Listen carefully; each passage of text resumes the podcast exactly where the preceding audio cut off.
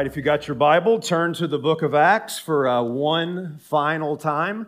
Uh, hopefully, not ever, right? Hopefully, you do return to the book of Acts at some point in your Bible reading. But in terms of our sermon series, this will be uh, the last sermon in our series in the book of Acts, which we have been in for many months now. And uh, I hate to see it end. There's been so many things the Lord has uh, taught me, and I trust you as well as we've studied this book. I had of many meetings this past week. Uh, two of my meetings uh, really talked about how the, the book of Acts has impacted them. Uh, one gentleman I had lunch with going through a vocational change uh, talked about how, like, studying all the detours in Paul's life. How he thought he was going left and the Lord took him right, and, and he had to kind of learn that, you know what, my life is being guided by someone else, not my own calendar. We've talked a lot about that in the book of Acts. And he just said, you know, as I'm going through this, this career change, this job change, like that's encouraged me that God is simply moving my mission. Another gentleman I, I, had coffee with this week just said, as I thought about all the trials that Paul went through and, and the sufferings and the, the storms that he went through, he just said, I literally, Sunday morning, just lost it and just wept as I thought about, you know what? If God was sovereign in Paul's storms, he's sovereign in mine as well. And, and so, those are just a couple examples of how I hope the book of Acts has encouraged you uh, to think about how all of your life is mission, that every single area is to be a witness for the Lord Jesus Christ. Whether it's a detour, whether it's a storm, whether it's persecution that you're facing, all of life is mission. All of life is mission for the Lord Jesus Christ. Amen? So let's look at this last passage here in Acts chapter 28 as we're going to pick up reading in verse 17. If you're able to do so, able, able to stand, please do so as we read God's word. Acts chapter 28 and verse 17. Acts 28, 17 says, After three days he called together the local leaders of the Jews, and when they had gathered, he said to them, Brothers, Though I had done nothing against our people or the customs of our fathers, yet I was delivered as a prisoner from Jerusalem into the hands of the Romans. And when they had examined me, they wished to set me at liberty because there was no reason for the death penalty in my case. But because the Jews objected, I was compelled to appeal to Caesar, though I had no charge to bring against my own nation. For this reason, therefore, I have asked to see you and speak with you, since it's because of the hope of Israel that I am wearing this chain. And they said to him, We've received no letters from Judea about you, and none of the brothers coming here as reporter have spoken any evil about you, but we desire to hear from you what your views are, for with regard to this sect, we know that everywhere it is spoken against. When they had appointed a day for him, they came to him in his lodging in the great in greater numbers. And from morning till evening, he expounded to them, testifying to the kingdom of God and trying to convince them about Jesus, both from the law of Moses and from the prophets. And some were convinced by what he said, but others disbelieved.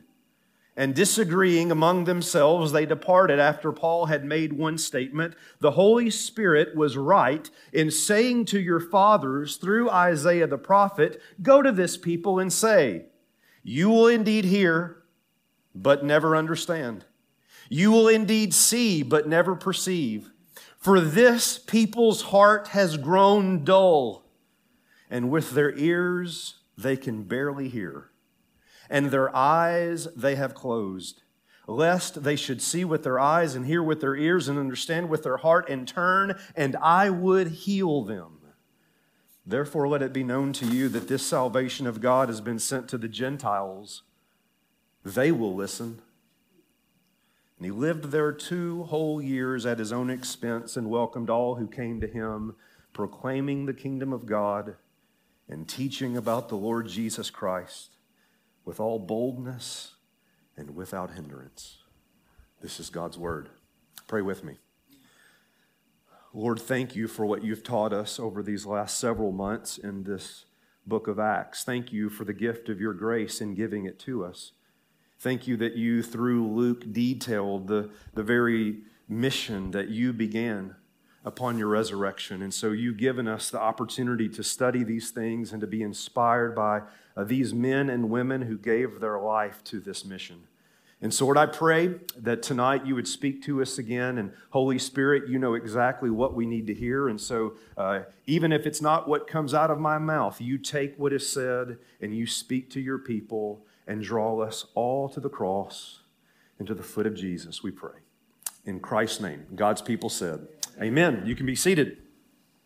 On January the 30th, 1965, over 3,500 people representing 112 different countries were all gathered together at the historic St. Paul's Cathedral in London. And there, they would be a part of one of the most elaborate, one of the most decorated ceremonies of any statesman in history. On that occasion, it was the funeral of Winston Churchill. And it was quite the spectacular event. The, the Queen was in attendance that day. There was a, a 19 gun salute, a, a flyover of 16 fighter jets. And then after the funeral, they took Churchill's coffin and they escorted it through the streets of London to Waterloo Station. It was an historic moment. But what was remembered most about Churchill's funeral was not all of the dignitaries that were in attendance that day or the military salutes that took place or the, all the elaborate activities. It was how Churchill chose to end his funeral. See, Churchill had actually planned in detail his own funeral, and the way he wanted it to end was at the, the closing prayer, he had instructed a, a bugler to be positioned high in the dome of the cathedral, and upon the very last amen of that last prayer, the bugler would play this.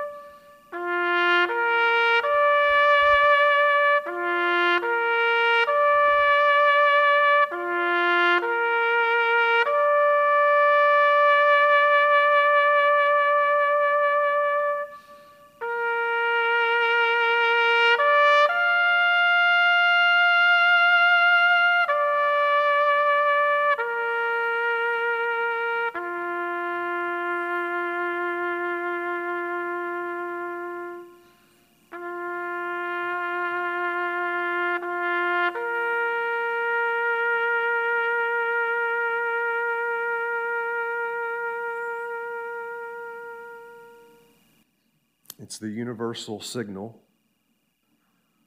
that the day is over. The sun is set. And the, the sadness and the silence in the cathedral at that moment was so thick you could feel it.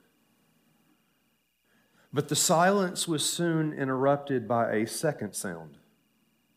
You see, to the surprise of everyone in the cathedral, Churchill had actually instructed a second bugler to be positioned on the other side of the cathedral dome. And upon the playing of taps, the second bugler was to play this.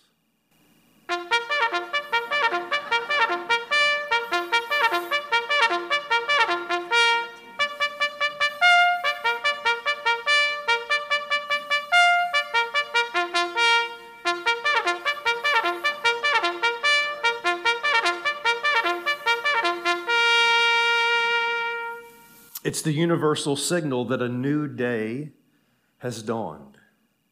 It, was as if Churchill from the grave was saying, It's time to arise.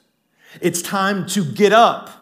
It's time to move forward. A new day has dawned. Oh, no doubt it was a very strange ending to a funeral, but, but you see, Churchill wanted everybody to understand that this wasn't the final chapter. This wasn't the end. It's actually just the beginning. And every single one of us has experienced that kind of thing in one way or another. That is the idea that sometimes the ending of something, albeit strange or hard or painful, is actually the beginning of something else. Some of you have gone through this, the, the ending of a job. Uh, the gentleman I had lunch with this week that was very hard and painful to go through, but is the beginning of a new opportunity. Or maybe it was the ending of a relationship that was extremely painful for you, but it was the, the beginning of a, of a new chance. Or, or maybe for you, it was moving to a new city, to a new neighborhood, and, and it was really hard for you to leave the old place behind, but it was the beginning of a new day. All of us, in one way or another, has experienced how the ending of something is actually the beginning of something else, the start of something new. That, dear friends, is exactly how the book of Acts ends. In fact, Acts chapter 28, if you read the commentaries, and I, I, I, encourage you to do so, it actually perplexes scholars. They, they don't know really what to do with how Acts 28 ends because it's, it's a rather strange ending. Look, look at verse 30. And Paul lived there two whole years at his own expense and welcomed all who came to him, proclaiming the kingdom of God and teaching about the Lord Jesus Christ with all boldness and without hindrance. The end. There's no grand finale. There's no like fireworks that go off. There's no climactic ending. in fact, the reader who's been really engaged in the story is actually left with more questions than they have answers. Uh, uh, uh, what's the final verdict for Paul as he stands before Caesar? Does he actually survive? Uh, does he escape in the middle of the night in a basket like he did in Damascus? I just thought that picture was cool, and so I wanted just to show it to you, right? Uh, does he actually make it to Spain where he ultimately wants to go? And in other words, uh, kind of in the cinema world, it's a cliffhanger. Like you're left not knowing, for some of you uh, older people, who shot JR.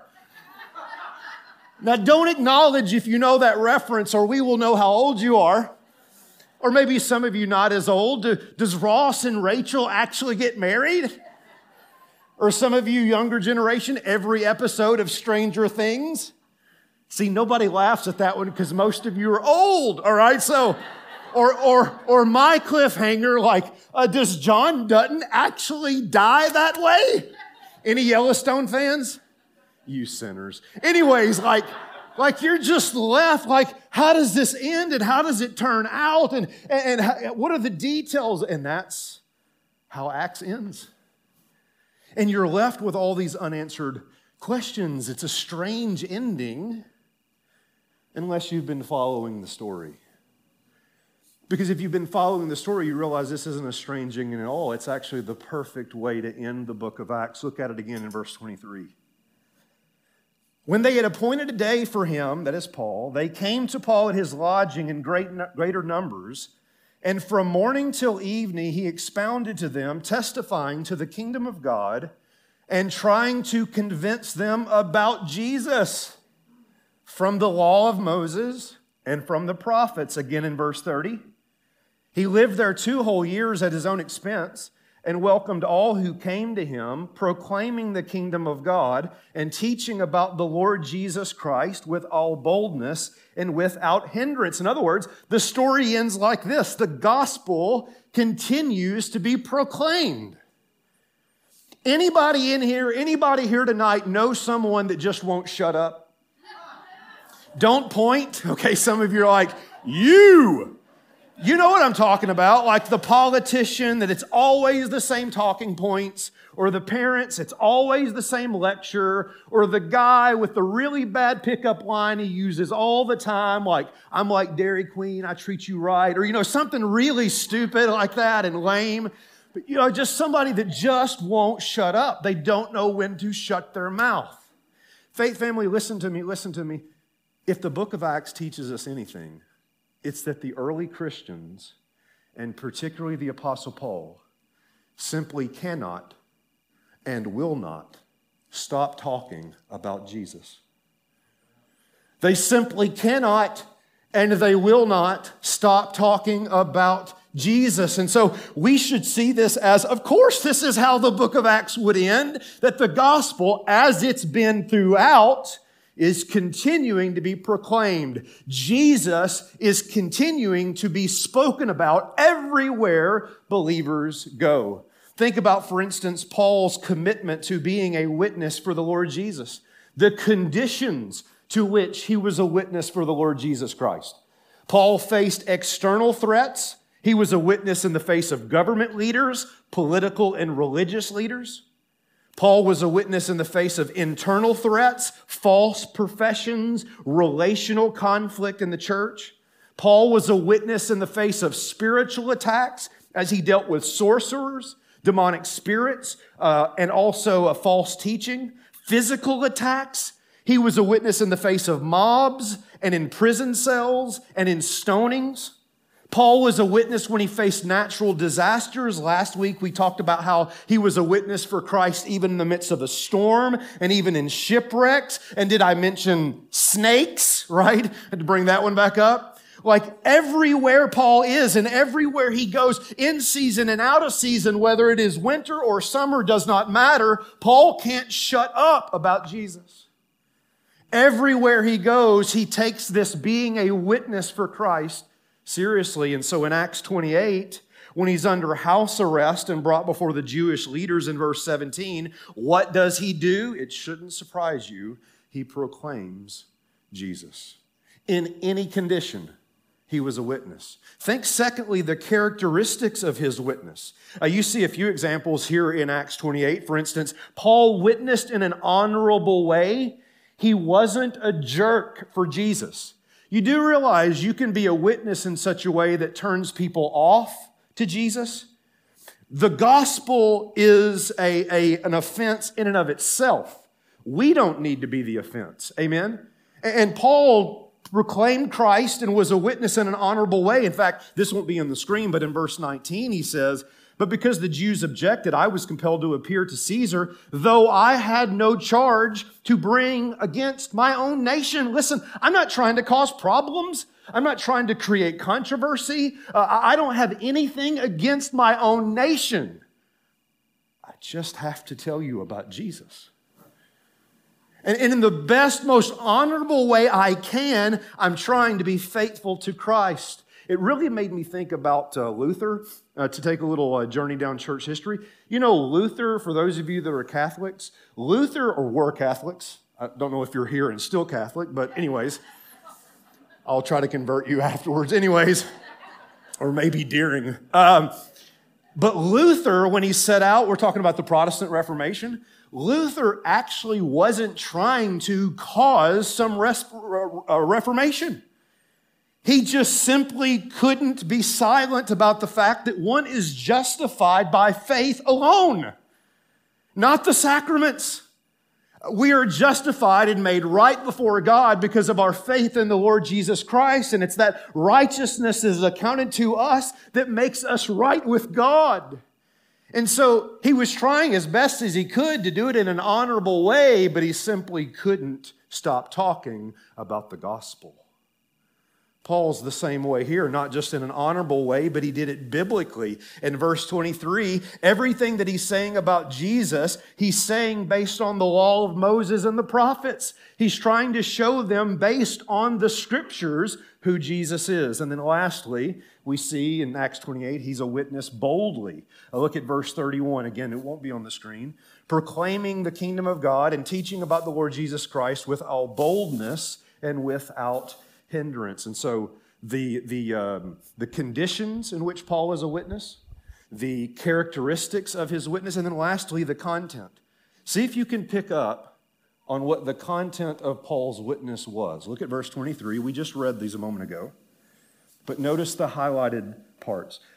When they had appointed a day for him, they came to him at his lodging in greater numbers, and from morning until evening he expounded to them testifying, say this part with me, testifying to the kingdom of God and trying to convince them about Jesus. Now look at verse 31. You say the yellow part. Proclaiming the kingdom of God and teaching about the Lord Jesus Christ. In other words, Paul's content was pretty simple Jesus, Jesus, Jesus. It's all about Christ. And it's all about the kingdom that Christ has brought with him. We are called to be a witness of a person. Amen. Not a church, not a denomination, but a risen Savior. And so, in every condition Paul was in, in an honorable, biblical, yet bold way, he couldn't stop talking about the Lord Jesus Christ. Would you expect the book of Acts to end any other way? Oh, that this would represent our witness as a faith family. Amen. In whatever season we go through, in an honorable, biblical, and bold way, we would have one message and one message alone Jesus saves. Not how to have a better life, not how to make your dog more behaved, but that Jesus saves. Jesus saves. And the reason why we should see this as the appropriate and perfect ending to the book of Acts is because how does the book of Acts start? Look at Acts chapter 1 and verse 8. This is what Jesus said to the disciples But you will receive power when the Holy Spirit has come upon you, and you will be my what? Witnesses. In other words, from the very beginning, Jesus said this whole thing wherever it goes is going to be about being a witness of the gospel, a witness of mine. That was the beginning, that was the end, and it was everything in between. Peter preaches in Pentecost in Acts 2. Acts 4, Peter and John proclaim Christ to the council. Acts 7, Stephen is a witness to the point that it cost him his life. Acts 8, Philip shares with the Ethiopian eunuch. Acts 10, Peter shares Christ with Cornelius. Acts 13 and 14, Paul and Barnabas are sent out all over the place to proclaim proclaim Christ. Acts uh, 27, Paul bears witness to God in the middle of a storm. Acts 28, Paul is before the Jewish leaders in Rome sharing Jesus. And I didn't even cover all of it. In other words, the whole book has been about this. We are to be witnesses for the Lord Jesus Christ. Notice this on the screen, faith family. A privatized faith in a resurrection, resurrected king is biblically inconceivable. A privatized faith in the resurrected king is biblically inconceivable. I believe in the one that walked out of the grave, but I'm not going to tell anybody. That is insane. That's insane.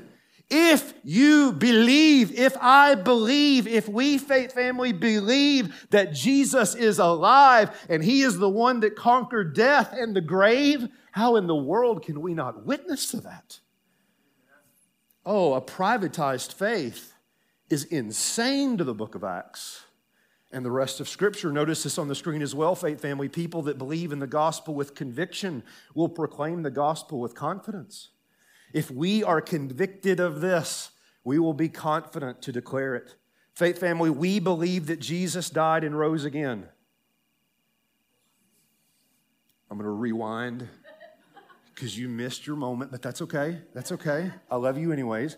We believe that Jesus died and rose again. And based on Romans 10, here's what I believe, and here's what I believe that you believe that everyone who calls upon the name of the Lord will be saved. I believe that. I believe that if you will confess with your mouth that Jesus is Lord and if you believe in your heart that God raised him from the dead, you will be saved. But if we believe those things, we must also believe the rest of Romans 10. For how will they believe unless they hear? And how will they hear if they're not told? Because faith comes by hearing, and hearing by the word of Christ. Have you, faith family, thought about over these last few months your witness? That is, you're testifying to who Jesus is. Let me give you just a few practical things. A few practical things as we close this book is first is live differently. And what i mean by live differently is that paul's life was constantly provoking questions. The one example of this would be last week his response in the midst of the storm. When he didn't respond to the storm the way everybody else responded to the storm and there was something about that that made people ask questions. Uh, it reminds us of 1 peter chapter 3 verse 15 notice this here right 1 Peter uh, 3:15. But in your hearts honor Christ as holy, always being prepared to make a defense to anyone who asks you for a reason for the hope that's in you, yet do it honorably. Do it with gentleness and respect. Don't be a jerk for Jesus but live in such a way that people ask you, why are you different? Why, why, why, do you give differently? Why do you respond differently? And in such a way, you have an opportunity to be a what? A witness. Number two, Think missionally. Think missionally.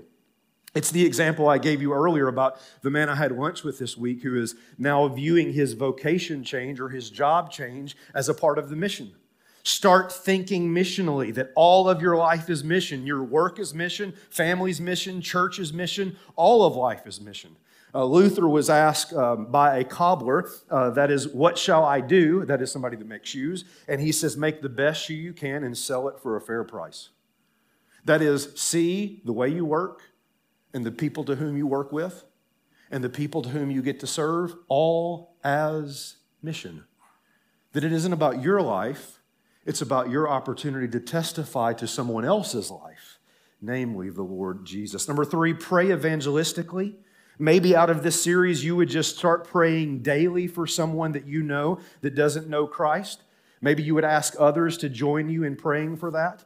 Uh, one thing almost anybody is open to is prayer. And so just start praying for someone daily that you know doesn't know the Lord. Number four, I have to mention this one is give sacrificially. You know, I don't actually preach a lot about giving. Uh, and, and the reason is, is because I want you to be motivated to give based on the gospel, not based on a sermon. There's another good amen right there, okay, but that's okay. Uh, that's why I, I'll preach on giving when the text demands it, but listen, I, I, I want us to see that giving is a part of the mission. It's interesting that non Christians give about 2% to charity, Christians give about 2.4% to the church, which means Jesus makes a 0.4 difference. And, and, again, I'm not trying to make anybody feel guilty, but here's what I'm saying. If we've learned anything in the book of Acts, these men and women gave everything to the sake of the mission. They were sacrificially selling their homes to see how they could keep the mission advancing. I'm not suggesting that's your application unless the word just leads, but I am saying that we should pray evangelistically, but we should also give sacrificially and be devoted with all of our lives to this mission. And then lastly, I would just say share faithfully. Share faithfully. God is giving you opportunities all the time to be a witness. Uh, you've heard this expression. You've probably heard me bash it before, but I'm going to bash it again. Uh, you've heard the statement preach Jesus, and if necessary, use words. You heard that? Nonsense. That is, that is unbelievably unbiblical. And, and listen, I get the idea that's behind it. The idea that's behind it is I'm, just, I'm just going to live in such a kind way that uh, people will know the gospel just through my being a really good person. Listen, notice this on the screen. Showing kindness without sharing Christ won't save anyone. Showing kindness without ever sharing Christ won't save anyone. The fear is they may just become a believer in you. And that isn't the mission. The mission is that they would become a believer in Jesus, and that takes words. That takes sharing a person, the person of Jesus Christ, with other people. And so share faithfully. There's all different kinds of ways that we can continue to proclaim the gospel in the way we see it in the book of Acts. Amen. So it's a perfect ending to the book of Acts that the gospel is continuing to be proclaimed. But that's not the only way the book of Acts ends perfectly here in Acts 28. Look at verse 24. In verse 24, and some were convinced by what he said, and others disbelieved And disagreeing among themselves, they departed after Paul had made one statement, and the Holy Spirit uh, was right in saying to your fathers through Isaiah the prophet. And then he goes on to quote Isaiah about how uh, the people would be hardened and their, their ears would be closed to what the prophet would bring to them. And so, but, but notice back verse 24 again. I want you to, to emphasize this. And some were convinced by what he said. So the second thing we see is not just the gospels continuing to be proclaimed, but the other way the book of Acts ends is the kingdom continues to be advanced. In Acts 28, by this point, we have been the Johnny Cash song, I've been everywhere, man. Okay, this is just a picture of the Apostle Paul's missionary journeys. Like you thought your life was busy. Hello. Like this was this man's life. Look at where he went. Look at all the places he took the gospel to, and there weren't airplanes. I went to seminary for that, okay? Like, he had to do all this by ship and who knows what. Like, this is where this man went his entire life. And in every single stop along the way, guess what keeps advancing? The kingdom of God. Oh, sure, there were many people in those places that wouldn't believe, that refused to believe, but there were thousands upon thousands upon thousands of men and women and families we see throughout the book of Acts that repented and turned to Christ and were saved. See, the gospel was proclaimed and the kingdom advanced in different ethnic groups, whether it was Jew or Gentile in different cities Jerusalem, Samaria, Athens, Corinth, Macedonia, uh, Ephesus, different economic classes Lydia, who was rich, the jailer, who was blue collar, uh, the slave girl that was poor. Different settings like the synagogues and riverbanks and homes, and the Ethiopian man living in a van down by the river, right? I mean, it just literally is in every corner of the world. And now the kingdom Acts 28 comes to Rome. Does that strike anybody that Acts 28 would come to Rome? That Paul would end up in Rome?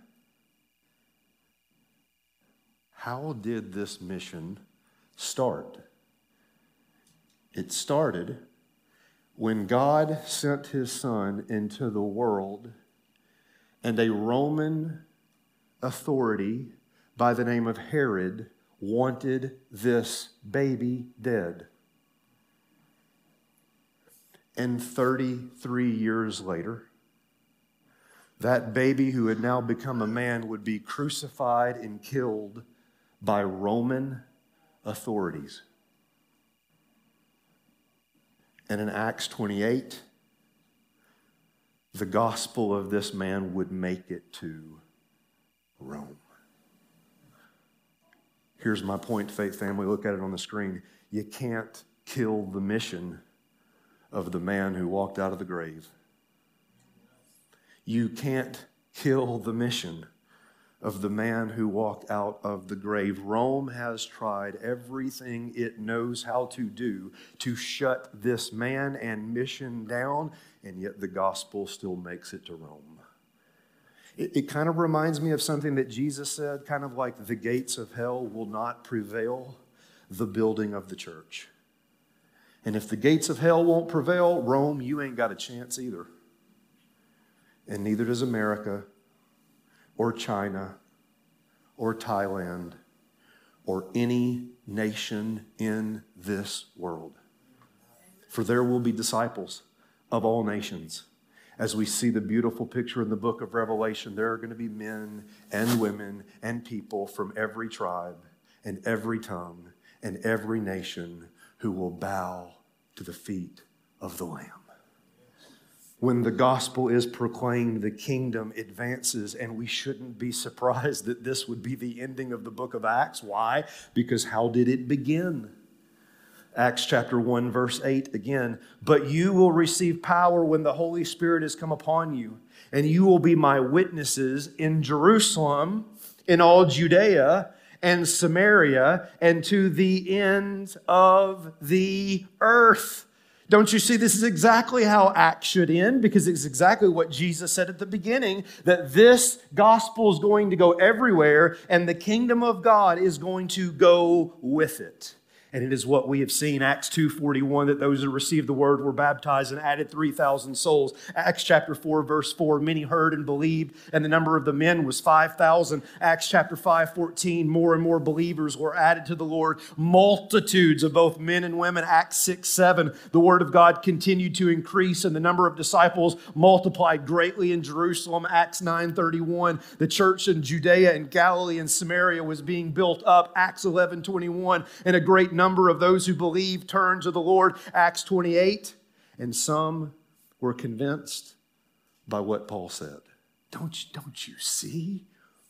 I mean, maybe you can't see it with your eyes, but it's happening.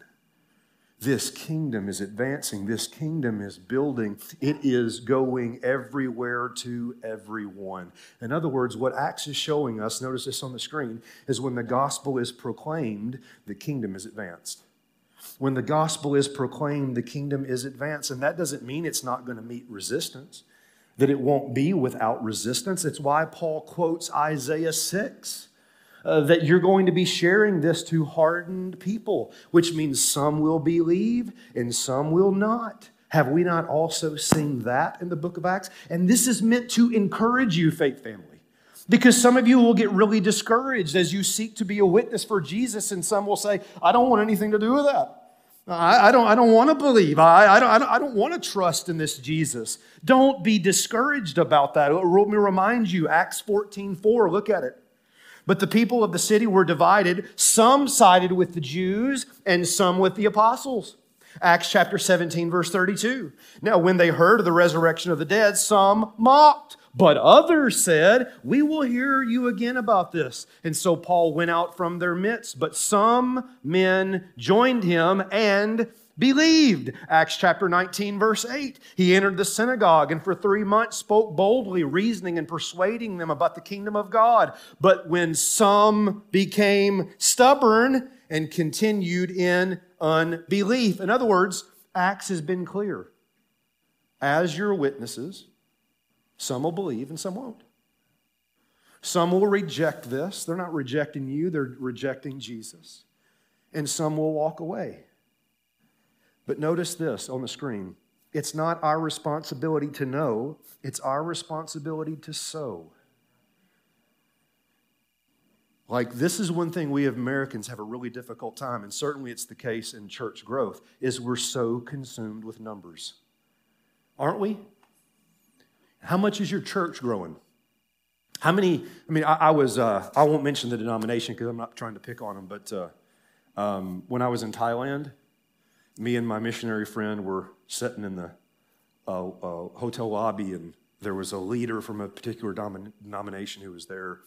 And uh, he came up to us and he said, We've just got this, this dream that, like, in the next 10 years, we want to see a billion people in Asia won to faith in Jesus. Now, listen, listen, don't be ye of little faith to me, okay? Uh, there's nothing impossible with God. Amen? But a billion, like I've been to Asia a lot and I know how difficult it is and how hardened it is, Isaiah 6.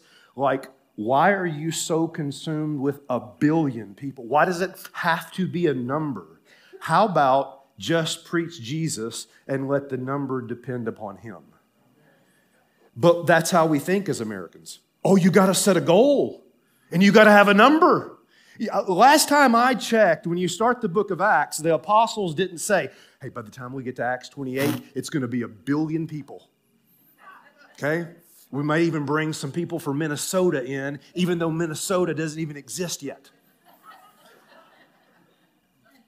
And I'm saying the sarcasm, I'm laying it on pretty thick. And, and listen, I'm not saying that numbers are evil. I'm just saying this it's not our responsibility to know, it's just our responsibility to sow. We get so discouraged and consumed with what the response is going to be that we forget that the response isn't up to us.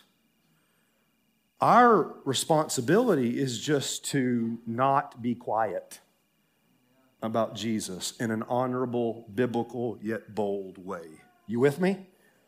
So just get the numbers out of your mind and, and stop being concerned about, and by this, I'm not saying don't be concerned that they respond. I'm just saying learn from the book of Acts. Some are going to believe and some won't. And the responsibility to bring the increase in the harvest is the Lord Jesus Christ. He is the one that will build his church. And there is not a single thing that you and I, powers or principalities, the U.S. government, or the gates of hell will be able to do to stop it. So just proclaim Jesus, and he will build his church.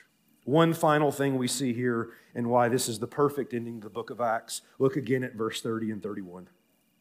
And he lived there two whole years at his own expense, at his own expense and welcomed all who came to him, proclaiming the kingdom of God and teaching about the Lord Jesus Christ with all boldness and without hindrance. You see, finally, here the mission moving forward. It's just the end. Again, why end the book this way? What, what about Caesar and, and how does Paul die? You, you want to say, like, there's got to be more. You, you get to the end of Acts 28, and this is the question you're asking Where's Acts 29? Where's the rest of this story? How, how does this all end? And here's why this is the beautiful, God inspired, perfect way to end this book. And it's this notice it on the screen, Faith Family. We are Acts 29. We are Acts 29. The reason why the story doesn't finish is because the story isn't finished. That would be the huge mistake in the book of Acts is to think, why didn't this have a better conclusion? Because you might actually think the mission has concluded. But it ends open ended because it ain't done. Because the mission's still moving forward. Because we must understand that the same Father that sent the Son into the world to bring salvation is our Father. That the Jesus that sent the disciples out to make more disciples is our Jesus. That the Holy Spirit that gave them power in Acts 2 is our Holy Spirit that the gospel the apostles proclaimed everywhere and turned the world upside down is our gospel. These Christians that live daily on mission are just like us. Faith family, the book of Acts is not somebody else's story, it's our story. The book of Acts is not about the first century, it's about the 21st century. It's not about Athens and Corinth and Rome. It's about Burnsville and Lakeville and Apple Valley and Rosemount and the rest of the South Metro in Minnesota. And it's not names like Paul and Stephen and Barnabas anymore. It's our names written in Acts 29. The redemptive story of God's mission to all peoples continues to this day. And if you think that being on mission stops, when we stop studying the book of Acts, then, my friend, we have failed to understand the book of Acts. Because it ends this way to show us the mission isn't finished and your life is Acts 29. And I know it doesn't feel like it because you can't turn to a chapter and read your name. And then Neil went to Lakeville on a donkey and was persecuted by a mob. And you don't read that in there. Be weird if you did, right? But every day you get up to go to work. And every night you have that nighttime prayer with your child. It's Acts 29. It's Acts 29 because the mission's still going. It's still unfolding. We're still living it today. And so we leave the book of Acts, but we don't leave the mission. If anything, we are more compelled to be witnesses for Jesus than have ever before because of what God has spoken to us about in the book of Acts. Amen? So, Faith Family, I close this series. I close this evening by taking you back to a gathering. But it isn't a gathering that took place at St. Paul's Cathedral. It's actually a gathering that took place on a mountain in Galilee. Hundreds of dignitaries from around the world weren't in attendance. It was just a small group of fishermen that would turn this world upside down. And these were men and women who Faith Family just a few days earlier thought this mission was over. And the reason why they thought the mission was over is because they had watched the funeral of their leader.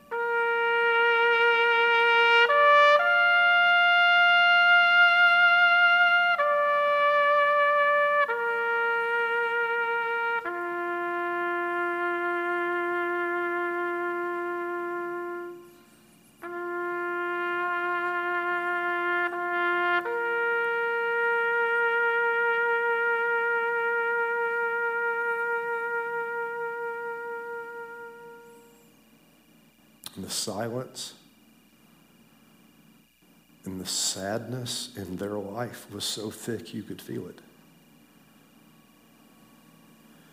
Faith family, they were terrified because they thought everything they'd just given their life to was over. but Jesus' death proved to be anything but the end. No, faith family, it was just the beginning.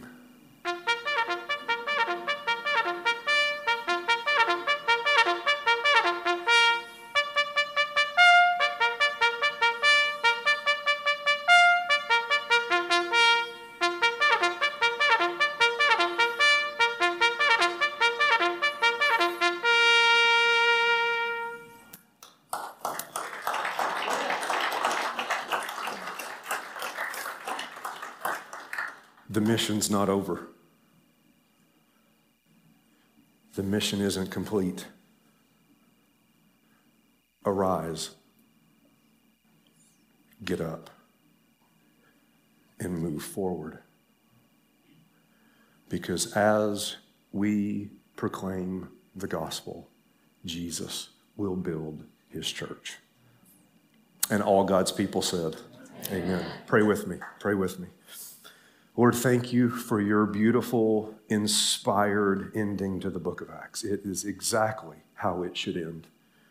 Because we are left seeing the gospel proclaimed and the kingdom advance and this mission moving forward. And it's still happening today in every part of the South Metro it looks like going to work and it looks like raising children and it looks like having a conversation at a coffee shop. It looks like all of those things, but what it actually is, is your kingdom advancing in the world, your church being built. And there is nothing anyone can do to stop it. And the unbelievable, like inconceivable gift of grace is we're called daily into that mission. We get to be a part of what you're doing in the world. So give us individually and give us here as a faith family a God sized vision for this mission.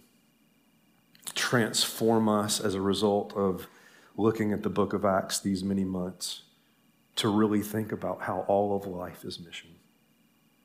Thank you for what you've done in these many weeks together as we've been able to study this as a faith family. Thank you for the life transformation and the testimonies that have come as a result. And Lord, we know that you will continue to do that as we study other things, but the mission will not stop.